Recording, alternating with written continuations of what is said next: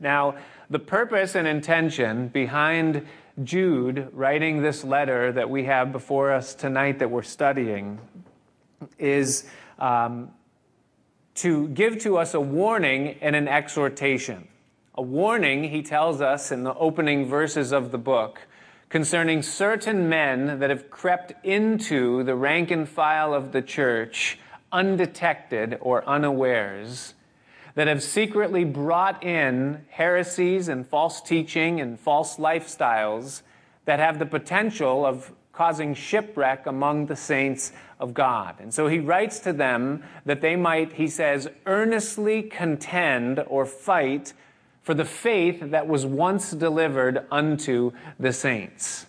And then, so he tells us that this is the reason for his letter. It's that we might fight for the faith. Now, last week we answered the question, what is the faith that was once delivered unto the saints? What is it that we're to fight for? And so tonight, as we continue in picking up in verse 5, uh, what Jude does from this point on is he answers the questions, first of all, what's at stake?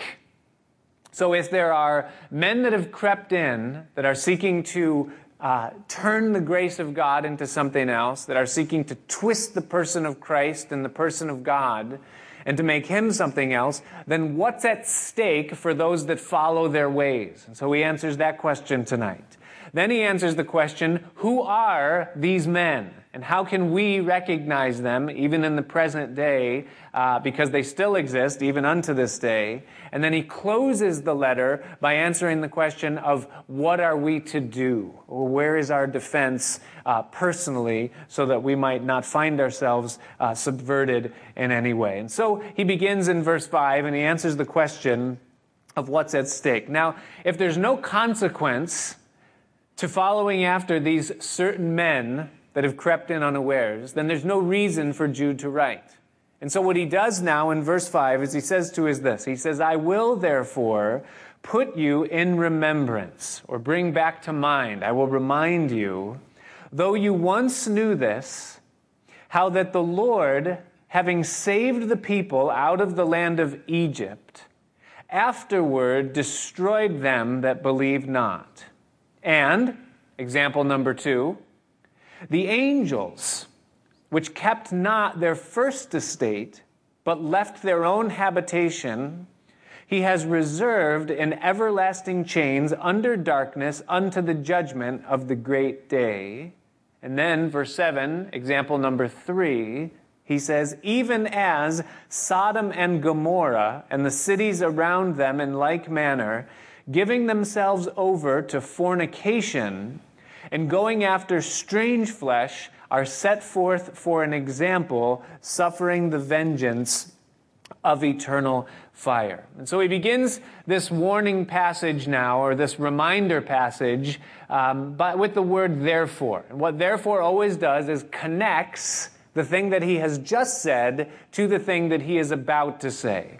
And so essentially, what he is saying here is that because of these certain men that have crept in seeking to change the Christian faith into something that it is not, I want you to be remembering these three things that you already know, but that are so critical for you and serve as warnings for you so that you don't go after these certain men that have crept in unawares. And so the first example that he gives is ancient Israel.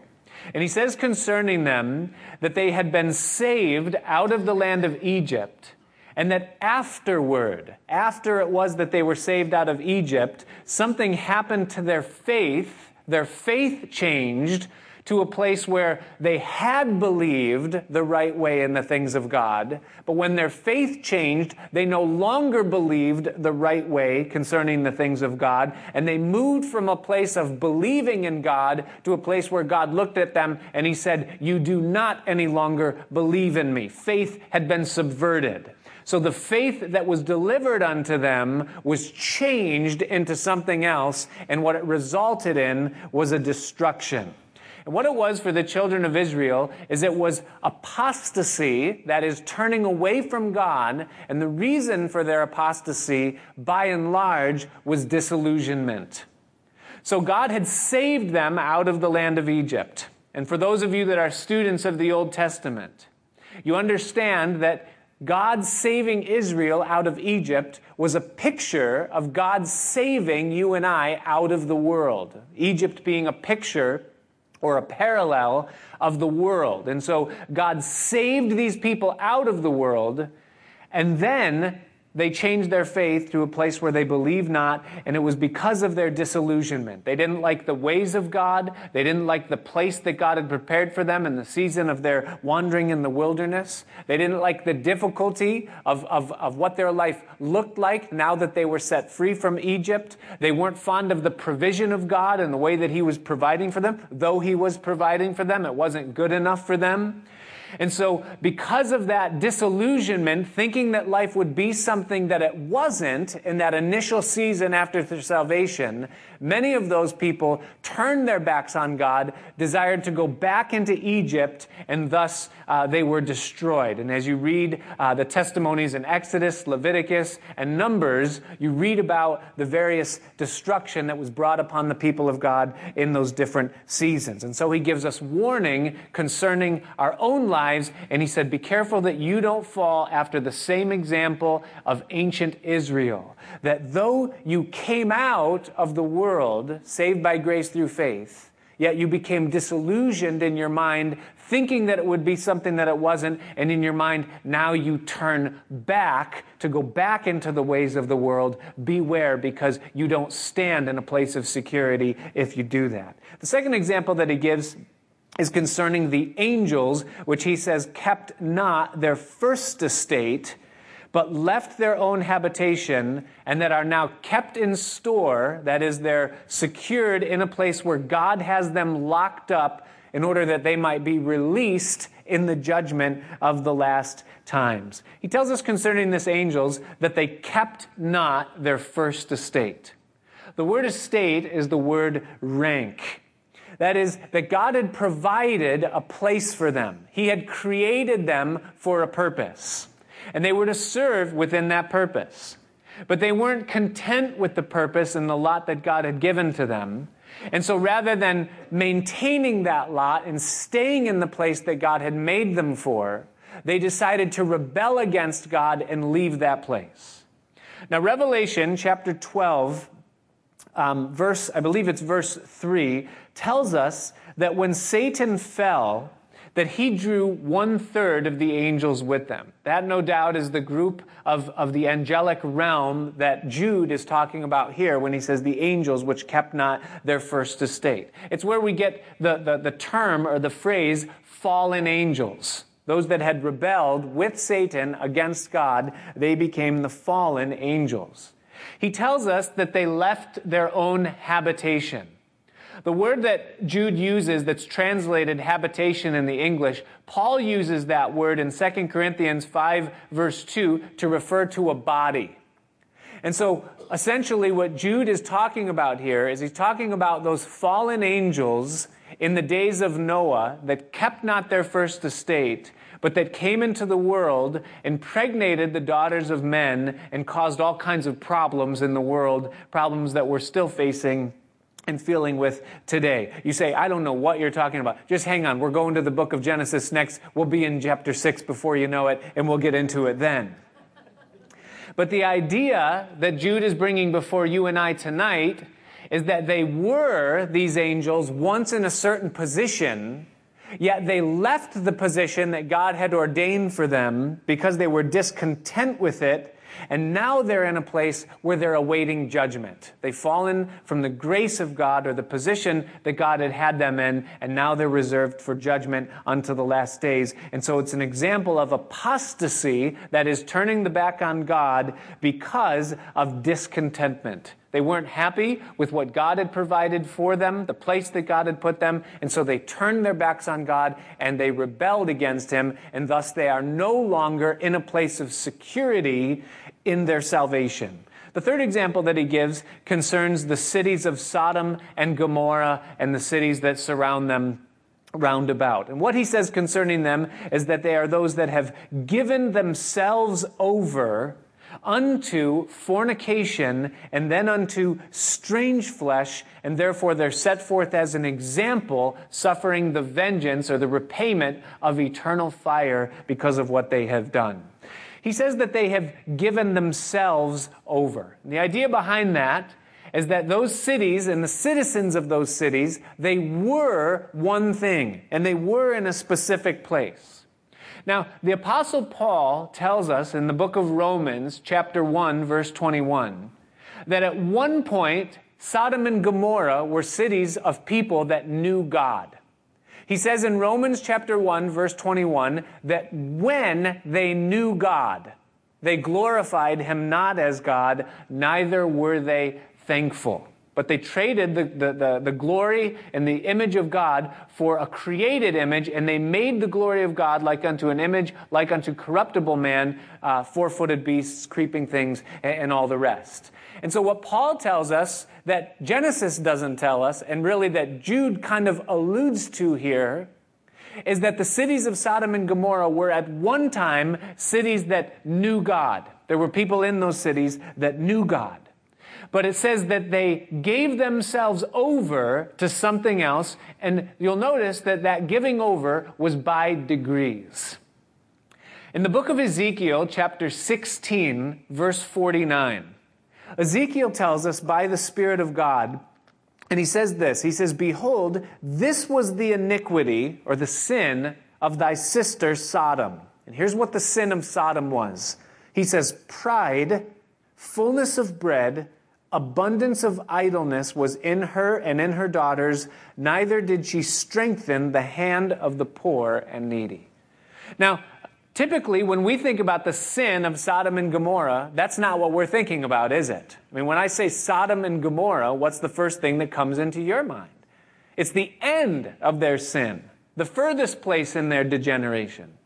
But what God saw when he looked at Sodom and Gomorrah is that the root of their sin was this that there was pride, fullness of bread, abundance of idleness, and lack of concern for the poor. That that's where it began. They had so much blessing and so much abundance, and they weren't thankful for the blessing and the abundance that they had. They didn't glorify God for it. They didn't give him honor and return the thanksgiving for what he had done. And it says that they, their foolish hearts became darkened in the abundance of what they had. So what is, what happened? Well, then they took it to the next level and sin crept in, and first they gave themselves over to fornication. Now, what's fornication? Fornication is unrestrained sexual desire and sin. It's the expression of sexual things outside of the confines of covenantal biblical marriage that God created as the confines for sexual activity. That's what fornication is. What we would call it is good old fashioned American sin right? They weren't crossing the lines, they weren't being deviant, they weren't lusting women for women and men for men. This was just normal heterosexual sin. But it didn't stop there, and it never stops there. Sin slides by degrees.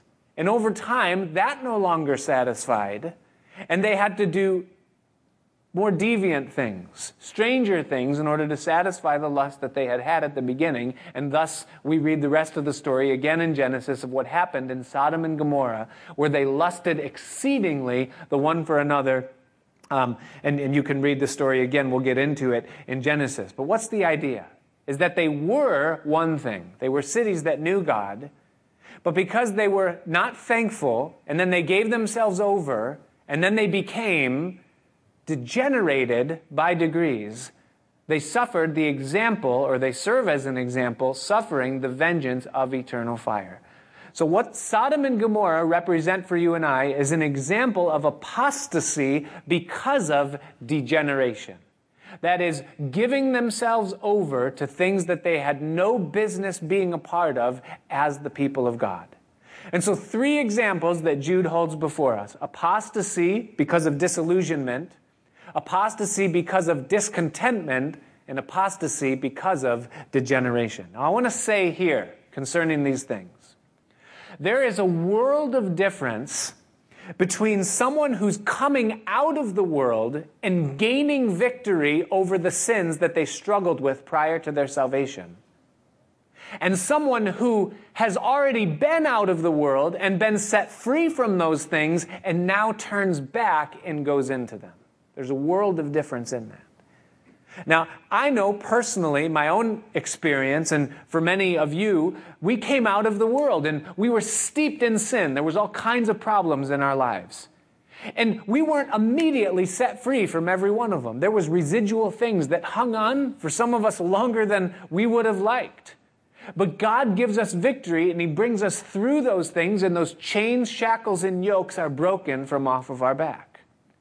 But once we come into a place of freedom where God has now liberated us from those things that held us captive, if we turn our backs on God because we're disillusioned, discontent, or we're just degenerate, and we go back into those things, then we do not have the, the liberty to say, well, I'm once saved, always saved, and so I can do whatever I want and sin however I want, and God's going to receive me into heaven because of Jesus Christ. That's a wicked thing to do. The Bible says that we're trampling underfoot the blood and the grace of God. And so Jude warns us here, and he says, I put you in remembrance, listen, that if you turn your back on God, and you move from a place from faithful to where God now looks and he says you are faithless and it's proved by your behavior, then you no longer have the security to stand in confidence in me. And so Jude gives this warning concerning these people. Now he says in verse 8, bringing the example to connect it to the certain men that crept in unawares. He says, likewise, in verse 8 also these. Now, the these, you can just circle that and then draw an arrow pointing back over to verse 4, where he talks about the certain men that have crept in unawares. These, and now he gives the profile of these four men, and he describes them with four words. He says, These filthy dreamers defile the flesh, despise dominion, and speak evil of dignities. He says, first of all, the profile of these men that crept in is that they're dreamers. The idea behind dreamers is that they walk after their own imaginations. They imagine that they've been called by God when in fact there is no calling of God at all in their life. They imagine that God is speaking to them and speaking through them when God's assessment is that there's no such speaking going on. They've dreamed it up of themselves and they've put it forward in spiritual jargon as though God is speaking to them. They're dreaming themselves into a position that God has not called them into. Second of all, he calls them defilers, those that have no regard for personal holiness and the sanctity of God and obedience to his word. They defile the flesh. They give people license to live the way that they want and justify them in their sin, causing people to err. Third, he says they despise dominion. They're despisers specifically of authority. They want to live autonomously, and thus they don't want to be in submission to anyone, and they want to be the highest authority, saying that they hear directly from God and that there's no one that they need to answer to because they hear from God alone. Now, the Spirit, even Jesus himself, is always under submission. Jesus said, I do always only those things that please my Father. And he was the perfect example of authority with submission. And authority and submission always go together. Now, our fallen flesh hates authority. Every one of us are rebels at heart. We want to be autonomous in our flesh. But when the Spirit of God dwells in us, then we recognize the safety that comes with submission that God has ordained it, that every one of us both have authority and that we're under submission. But he says these will not be under submission. They won't receive instruction or correction. They say they hear directly from God, and thus they don't need to re- receive from anyone. And then, third, they are defamers. They speak evil of dignities or those that are in authority. Now, we talked about Diotrephes a few weeks ago from 3 John in the letter, and Diotrephes was a defamer. Anyone else who had any spiritual influence, he could find a way to undercut them and put them down under to make himself look better. And so the profile of these certain men is that they're dreamers, defilers, despisers of authority, and defamers of others like them. Jude comments, he says, Yet Michael, the archangel, when contending with the devil, he disputed about the body of Moses, durst not or dared not bring against him a railing accusation, but said, The Lord rebuke you. But these speak evil of those things which they know not, but what they know naturally as brute beasts or base animals. They just walk according to animal instincts. They don't have the Spirit of God. In those things, they corrupt themselves. Now, you say, what in the world is Jude talking about when he says Michael the archangel contending with the devil over the body of Moses didn't bring against him any kind of railing accusation? You say, where's the account of that in the Bible? The answer is, it's not in the Bible, except for right here. Now, what do we know concerning this fight between Michael and Satan? We know that it happened. How do we know? Because it's in the Bible right here. Jude says it happened. And so we know it happened. We also assume that the audience to whom Jude was writing, that they were familiar with the passage or at least the tradition. Because he writes to them in such a common matter of fact way that he assumes that his audience knows about these things. So we know that it happened. We know that they pretty much knew that it happened in those days. But what we don't know is why or what it had to do with anything. Why was the devil contending with Michael about the body of Moses. And you can think about it, you can Google it and ask Siri what she thinks and why that whole thing went down. But at the end of the day, we don't know why they were fighting. But what we do know is this is that even Michael the archangel, who outranked Satan, who was a fallen demon and deserved to be defamed, that even he wouldn't speak evil against him. But he directed his full attention towards God. And so, I just as an example of how these certain men will defame dignities or authority, a sign of someone who's truly under the submission and spirit of God and under his influence won't do such things. So, he says now in verse 11, Woe unto them. And he gives us three more examples in order to help us identify them. How can we identify what's driving these certain men? He says, Woe unto them, for they have gone in the way of Cain, and ran greedily after the error of Balaam for reward, and perished in the gainsayings of Korah. And so he gives three examples of Old Testament figures that help us to identify the driving force behind these certain men that have crept in. The first example that he gives concerns Cain. Now, Cain was the brother of Abel, the first two descendants of Adam and Eve, the first man and woman that God created. And Cain represents for us in the Bible religion of self effort. We've talked plenty about him in the past. Again, we'll be in Genesis, and just over the next couple of weeks, we'll see Cain and see his story. But what Cain represents is a religion of self righteousness, self effort, and works. Trying to please God and serve God in the strength of his own flesh without a calling of God. And that always results in bitter jealousy, which it did in Cain because he couldn't understand why Abel was accepted by God when he himself was rejected.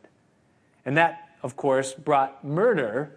Cain killed Abel, and then he was obstinate and wouldn't submit to the correction and the rebuke of God in it.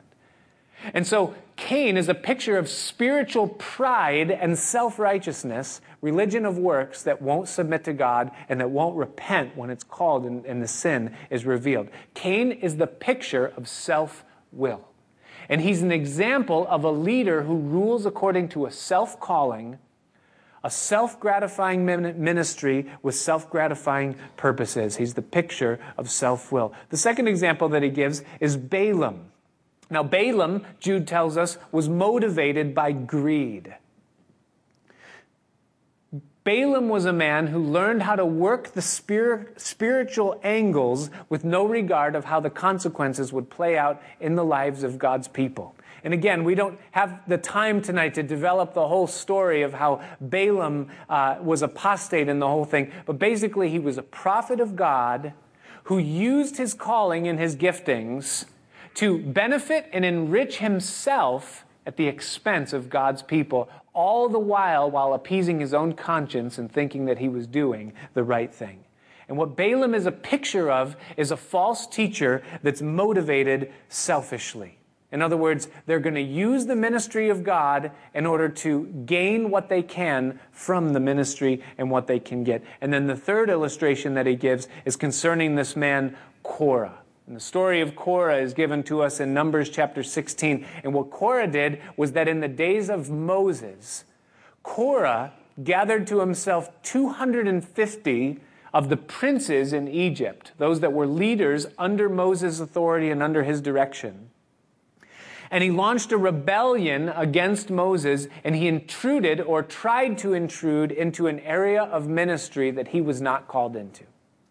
He took his 250 men and they went to Moses and they said, You take too much upon yourselves. Have God spoken only by you? Is not the whole congregation holy? God can speak also by us. And he launched this rebellion and he turned the people's hearts against the leadership of Moses, which had been established by God.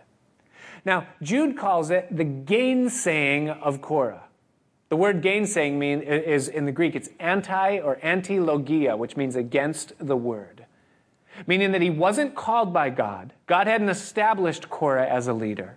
And he was seeking to intrude into an area of service or ministry or authority that God had not called himself into. And what he is a picture of is someone who desires power and they see the body of Christ and the people of God as an opportunity to exercise that power, and they don't care how or who they have to use in order to do it.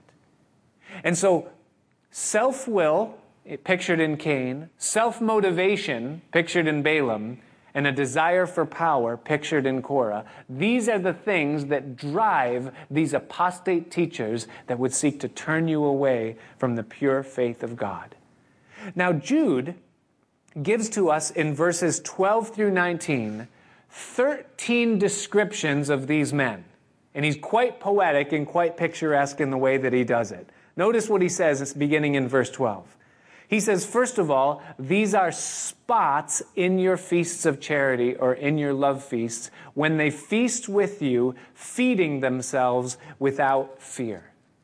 The word spots, when he says that they're spots in your love feasts, the word in the, um, in the Hebrew or the Greek language is spilos. And what it literally is, is, a, is an outcropping in the rock under the surface of the water that would scrape the base of a ship as it came by, thinking that it was a certain distance from the shore.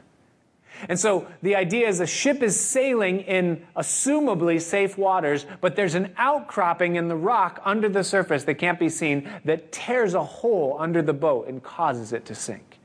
And Jude says that that's what these false teachers are. They're outcroppings in the rock, and you think that you're sailing along, you think you're in a safe place spiritually, that everything is just fine, but then bam, you're hit by their doctrine.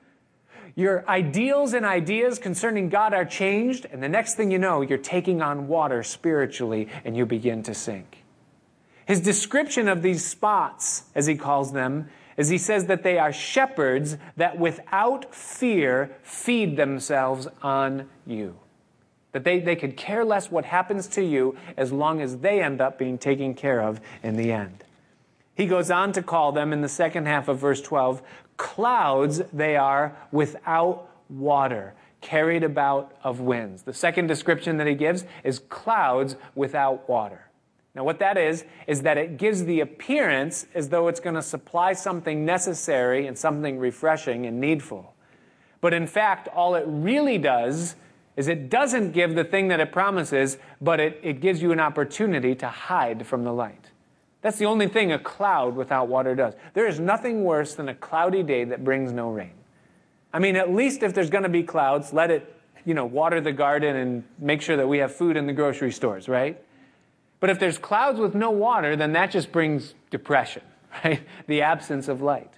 And he says that's what these are. They're clouds, but they carry no water. They give people a place to hide, appease their conscience so that they don't have to come into the light but they serve no real purpose in the process. He says that they're carried about with winds. In Ephesians chapter 4, the Apostle Paul describes for us what winds are spiritually. You know what they are? He calls them winds of doctrine or winds of teaching. You can always recognize a false teacher because they keep their finger on the pulse of whatever doctrine or teaching is making waves within the church. And then they latch onto that and they ride it the best they can. And so you go to Christian book distributors or you go to the Christian bookstore and you see the books that are on the bestseller list. And their books, you know, this month it's, you know, how to heal your marriage or how to enjoy your sex life in the Lord or how, and then you go to church and you notice that, hey, the sermon series this week is how to enjoy your sex life in the Lord. They're, they're just capitalizing on the winds that are sweeping through the church at that particular time. He says they're carried about with winds, whatever's going to bring in a crowd. He says they're clouds carried, with, carried about by winds. Then he calls them, thirdly, trees whose fruit withers. And the idea there, when it, when it talks about a tree whose fruit withers, is that it's an autumn tree. So it's in the autumn time that the leaf begins to wither, that the fruit, in other words, it's the time of the year when harvest should be brought in. The tree should be bearing fruit. But rather than bearing fruit, these trees, he says, are without fruit, twice dead, plucked up by the roots. Don't you love it when someone tells the truth? This is called clarity that Jude is bringing to us right here. He says they're trees and they give the appearance as though there should be fruit on them, but when you go to find the fruit on them, you find that there's none. This happened in the ministry of Jesus, you'll recall. Remember, it was when Jesus was descending into Jerusalem for the final time when he would go to the cross. And it says he rose up early in the morning and he came into the city and he was hungry. And he saw a fig tree, and seeking fruit thereon, he went to the tree, lifted up the leaves, and behold, there was no fruit upon the tree. And Jesus looked at that tree, and he said out loud so that his disciples could hear him, He said, No man eat from you henceforth forever. And it says that even presently, while he spoke those words, the tree began to wither, and when they returned that way a day later, the tree was completely dried up and dead. And the disciples said, Lord, the tree that you cursed, look at it, it's withered up. And Jesus used it as an opportunity to teach on faith. But that's the idea here behind a tree that should be in a season of fruit, but there's no fruit on it. It has leaves and an appearance, but it can bear no real fruit because it's not a living tree. Jude says it's twice dead, plucked up by the roots. Jesus said in Matthew chapter, I think it's 15, verse 13, he said that every tree that my heavenly Father has not planted will be plucked up or plucked out. And so, though these trees exist, yet the time is coming when they no longer will. He calls them next in verse 13, number four, he calls them raging waves of the sea, foaming out their own shame. Now, what's a raging wave of the sea? A raging wave is something that is alluringly beautiful, energetic, but extremely dangerous. And if anyone's ever been caught in a riptide or in a raging wave of the sea, then you know exactly what I'm talking about. From the shore, there's nothing more captivating as you see it there and you look at it and you're drawn in by its energy and its size and its grace as it just kind of curls over. But if you were swimming in that, that raging wave, you would be buried in it, and it says that it foams out its own shame. The idea behind that foaming out its own shame is that they foam out from their own shame. In other words, there's an energy that comes out of these false teachers. But what that energy is doing is that it's covering up the shame that they secretly know is existing underneath the surface, and it acts as a facade to hide from that shame. And so, foam that rages, waves that rage from the sea. A couple of years ago, there was a, a pastor in the Calvary Chapel circle of pastors that I admired very greatly. He was very effective. He had made an impact in my life, and I thought that his ministry and his church was a model of what churches should be. And I thought, Lord, if I could be even partially like that in my ministry, uh, then I would be happy going to heaven with that uh, as my credentials. And, and, then I got a phone call from Pastor Bobby on a specific evening. I remember right where it was when it was, and, and, and I called him up and, um, and I said, Yeah, what is it? And he, and he told me uh, the name. And he just said the name. And when he said the name, I knew what he was saying, I knew what he was implying, I knew what had happened. And it crushed me to hear what happened, what that man had been involved in. He had had multiple affairs. He had had a problem with pornography for many years.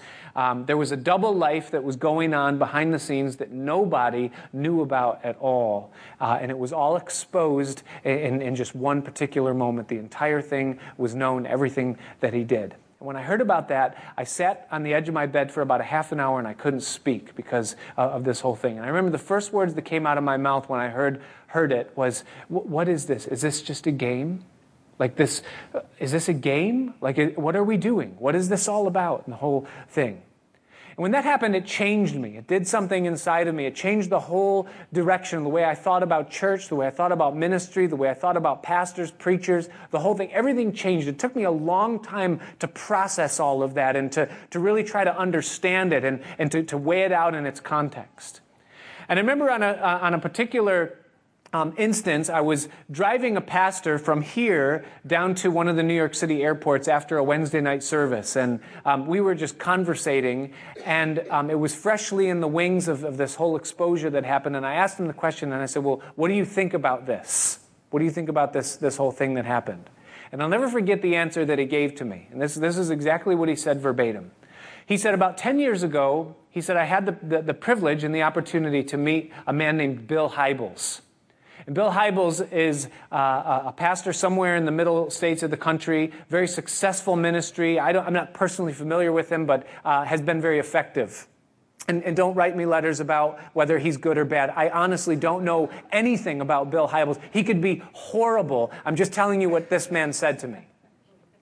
And he said, yeah, I had the opportunity to meet Bill Hybels, and he said that he was the nicest man that I had ever met in my entire life. He took time with you when he was talking to you. You were the only one in the room. He was genuine. He was sincere. He said he had a lot of energy and he was extremely driven.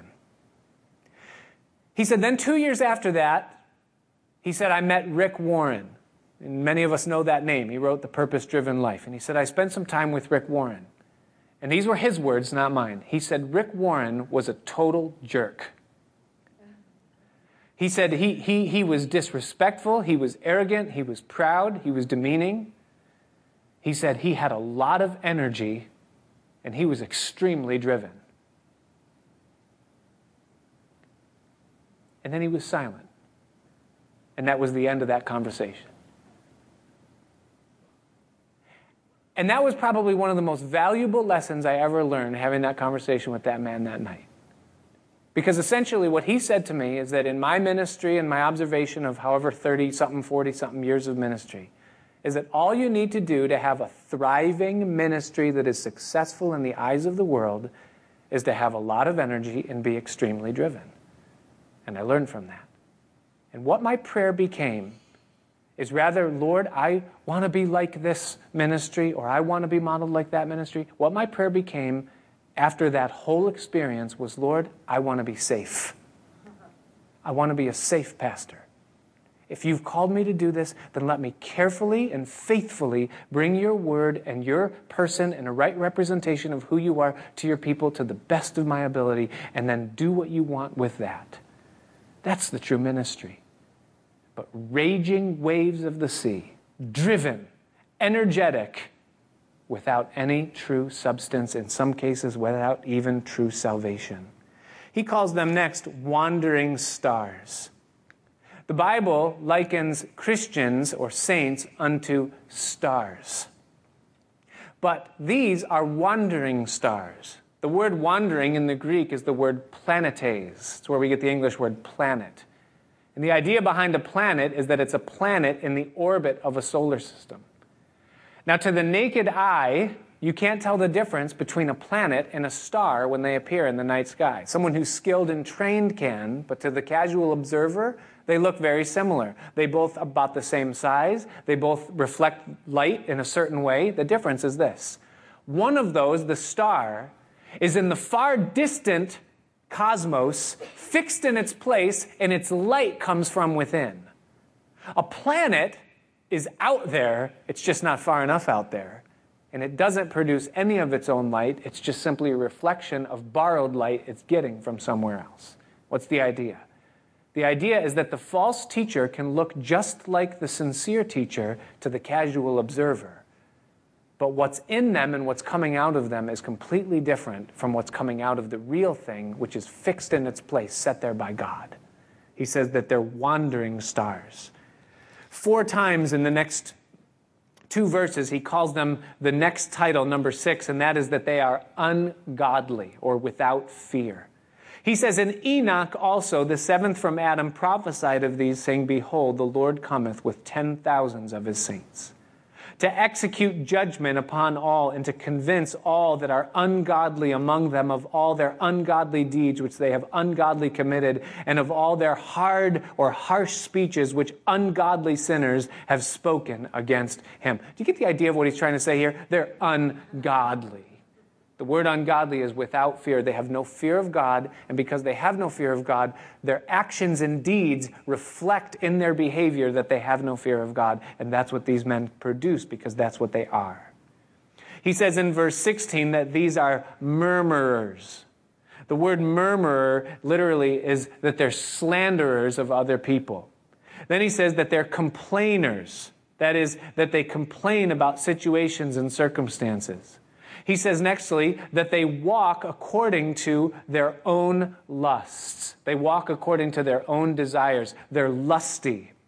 And then he says, number 10, that they speak with their mouth great swelling words, having men's persons in admiration because of advantage. The word, uh, great swelling words, it speaks of flattery, that they'll flatter people for the sake of having an advantage, of getting in with them and, and somehow propping themselves up on the people that can bring advantage into their lives. And then in verse 17, he says, But, speaking now to you and I, he says, But, beloved, remember ye, call back into your mind the words which were spoken before by the apostles of our Lord Jesus Christ, how that they told you there would be mockers or scoffers in the last time who should walk after their own ungodly lusts.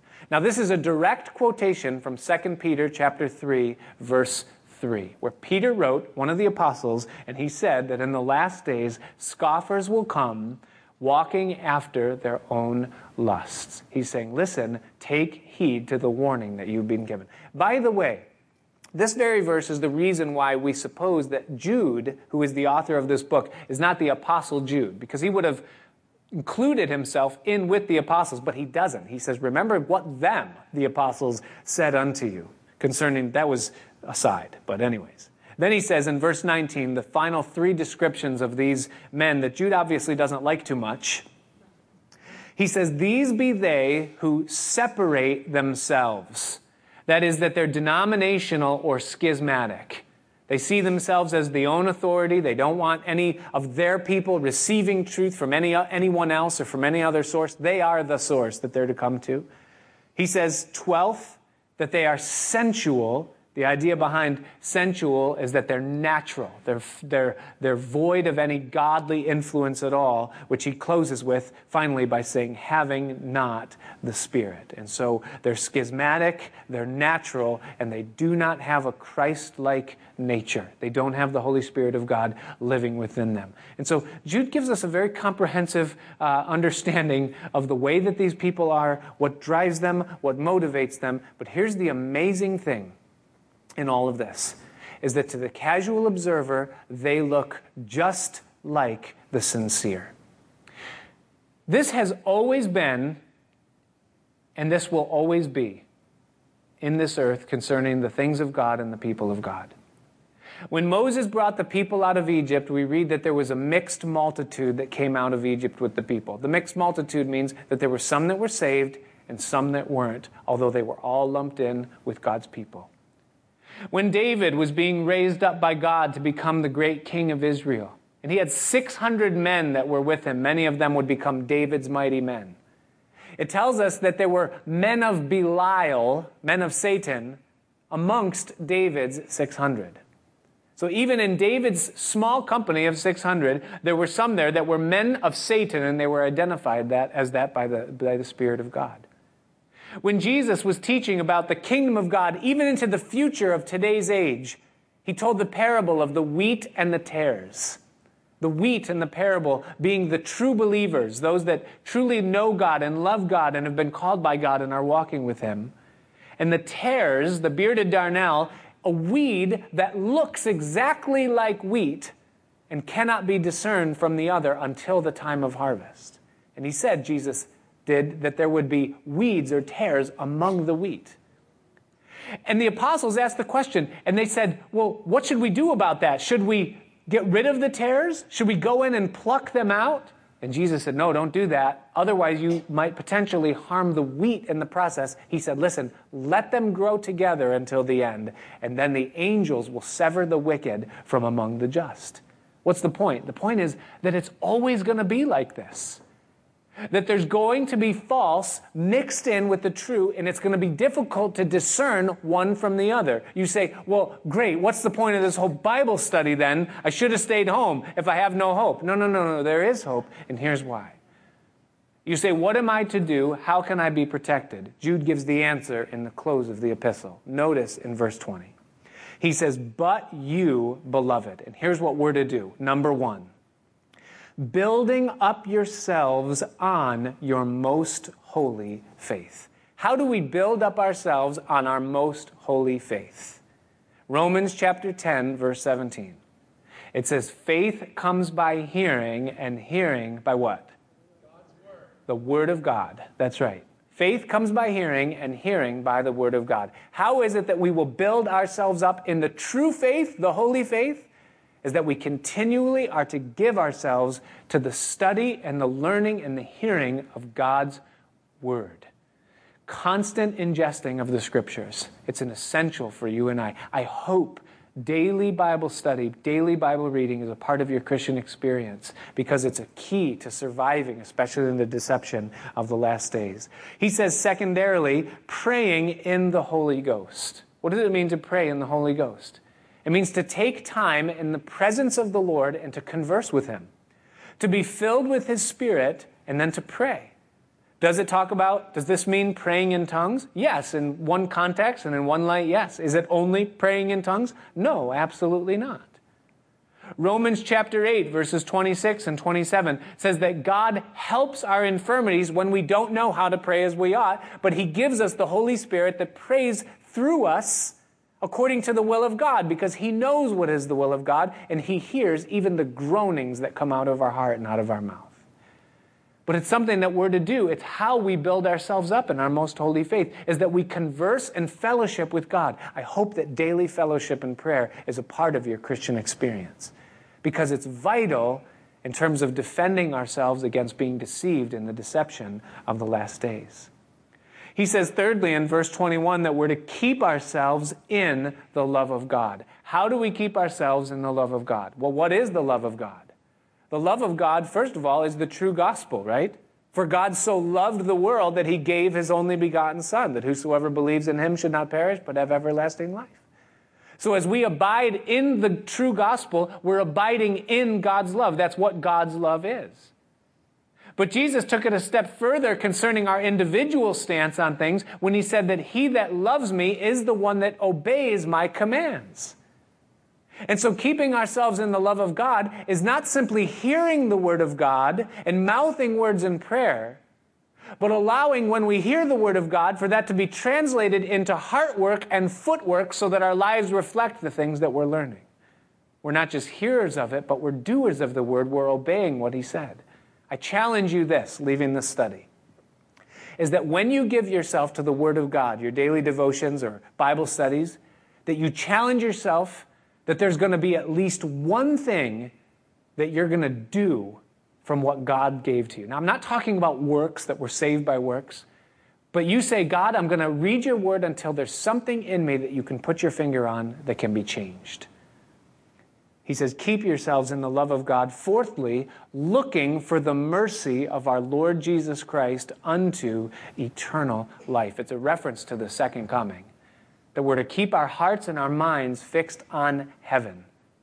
I've said it in studies past that if this earth becomes our home, we're on our way to being deceived and ultimately shipwrecked. We must understand our citizenship is in heaven, not on this earth. And then he says, fifthly, in verse 23, verse 22 rather, He says, and of some or on some have compassion, making a difference, and others save with fear, pulling them out of the fire, hating even the garment spotted by the flesh. The idea is that we're to be about our Father's business in reaching souls, lost souls, for salvation in His kingdom. It's an interesting concept that Jude presents before us that not all people are reached the same way, isn't it? Some people are reached with compassion. What's compassion? Compassion is common emotion. That is, seeing where someone is coming from. Sometimes we look at a sinner and we think, that rotten sinner. Compassion doesn't do that. Compassion says, why are they the way they are? And once we understand that, it allows us to come alongside a person and love them and make a difference in their life that they might repent and come to Christ. And that's the way we're to deal with some. But others, he says, save with fear, hating even the garment that's spotted by the flesh. There's some that we have to come alongside and we say, hey, if you keep living the way that you're living, I'd hate to end up where you're going to end up. And seek to strike a chord of fear within them. But we need to be sensitive to the Holy Spirit and how we do it. But Jude's point is this is that part of not being carried away in the foolishness of the last days is to be engaged in the work of the Lord. Be about the salvation of other people. And then his benediction in closing, and the musicians can come. He says, Now unto him, speaking of God, that is able to keep you from falling. Now, do you notice the play on words there? Back up a couple of verses, Jude said, Keep yourselves in the love of God. And now he says, Unto him that is able to keep you from falling. What's the idea? The idea is that if we do our part, which is to keep ourselves in a place of obedience and in the love of God, then He'll do His part, which is to keep us from falling. And there's a relationship of sustaining and preservation that brings us from where we are to where we're ultimately going. And to present you faultless before His presence, or the presence of His glory, with exceeding joy. That's what the blood of Jesus Christ does. It presents us faultless before the throne of God with joy. To the only wise God, our Savior, be glory and majesty, dominion and power, both now and forever. Amen. And so we close the book of Jude, and for now, our study of the New Testament. But what struck me as I was finishing my preparation of this and just reflecting where we've been on, as a Wednesday night group over the past several months is that it seems as though God has emphatically, by His Spirit, been giving to us a common warning through the book of Hebrews, through the book of James, through 1st and 2nd Peter, through 1st, 2nd, and 3rd John, and now through Jude. And the warning that has carried through all the way since we started Hebrews has been this Beware of the deception of the last days. It's going to be strong. And I believe we're living in days of great deception.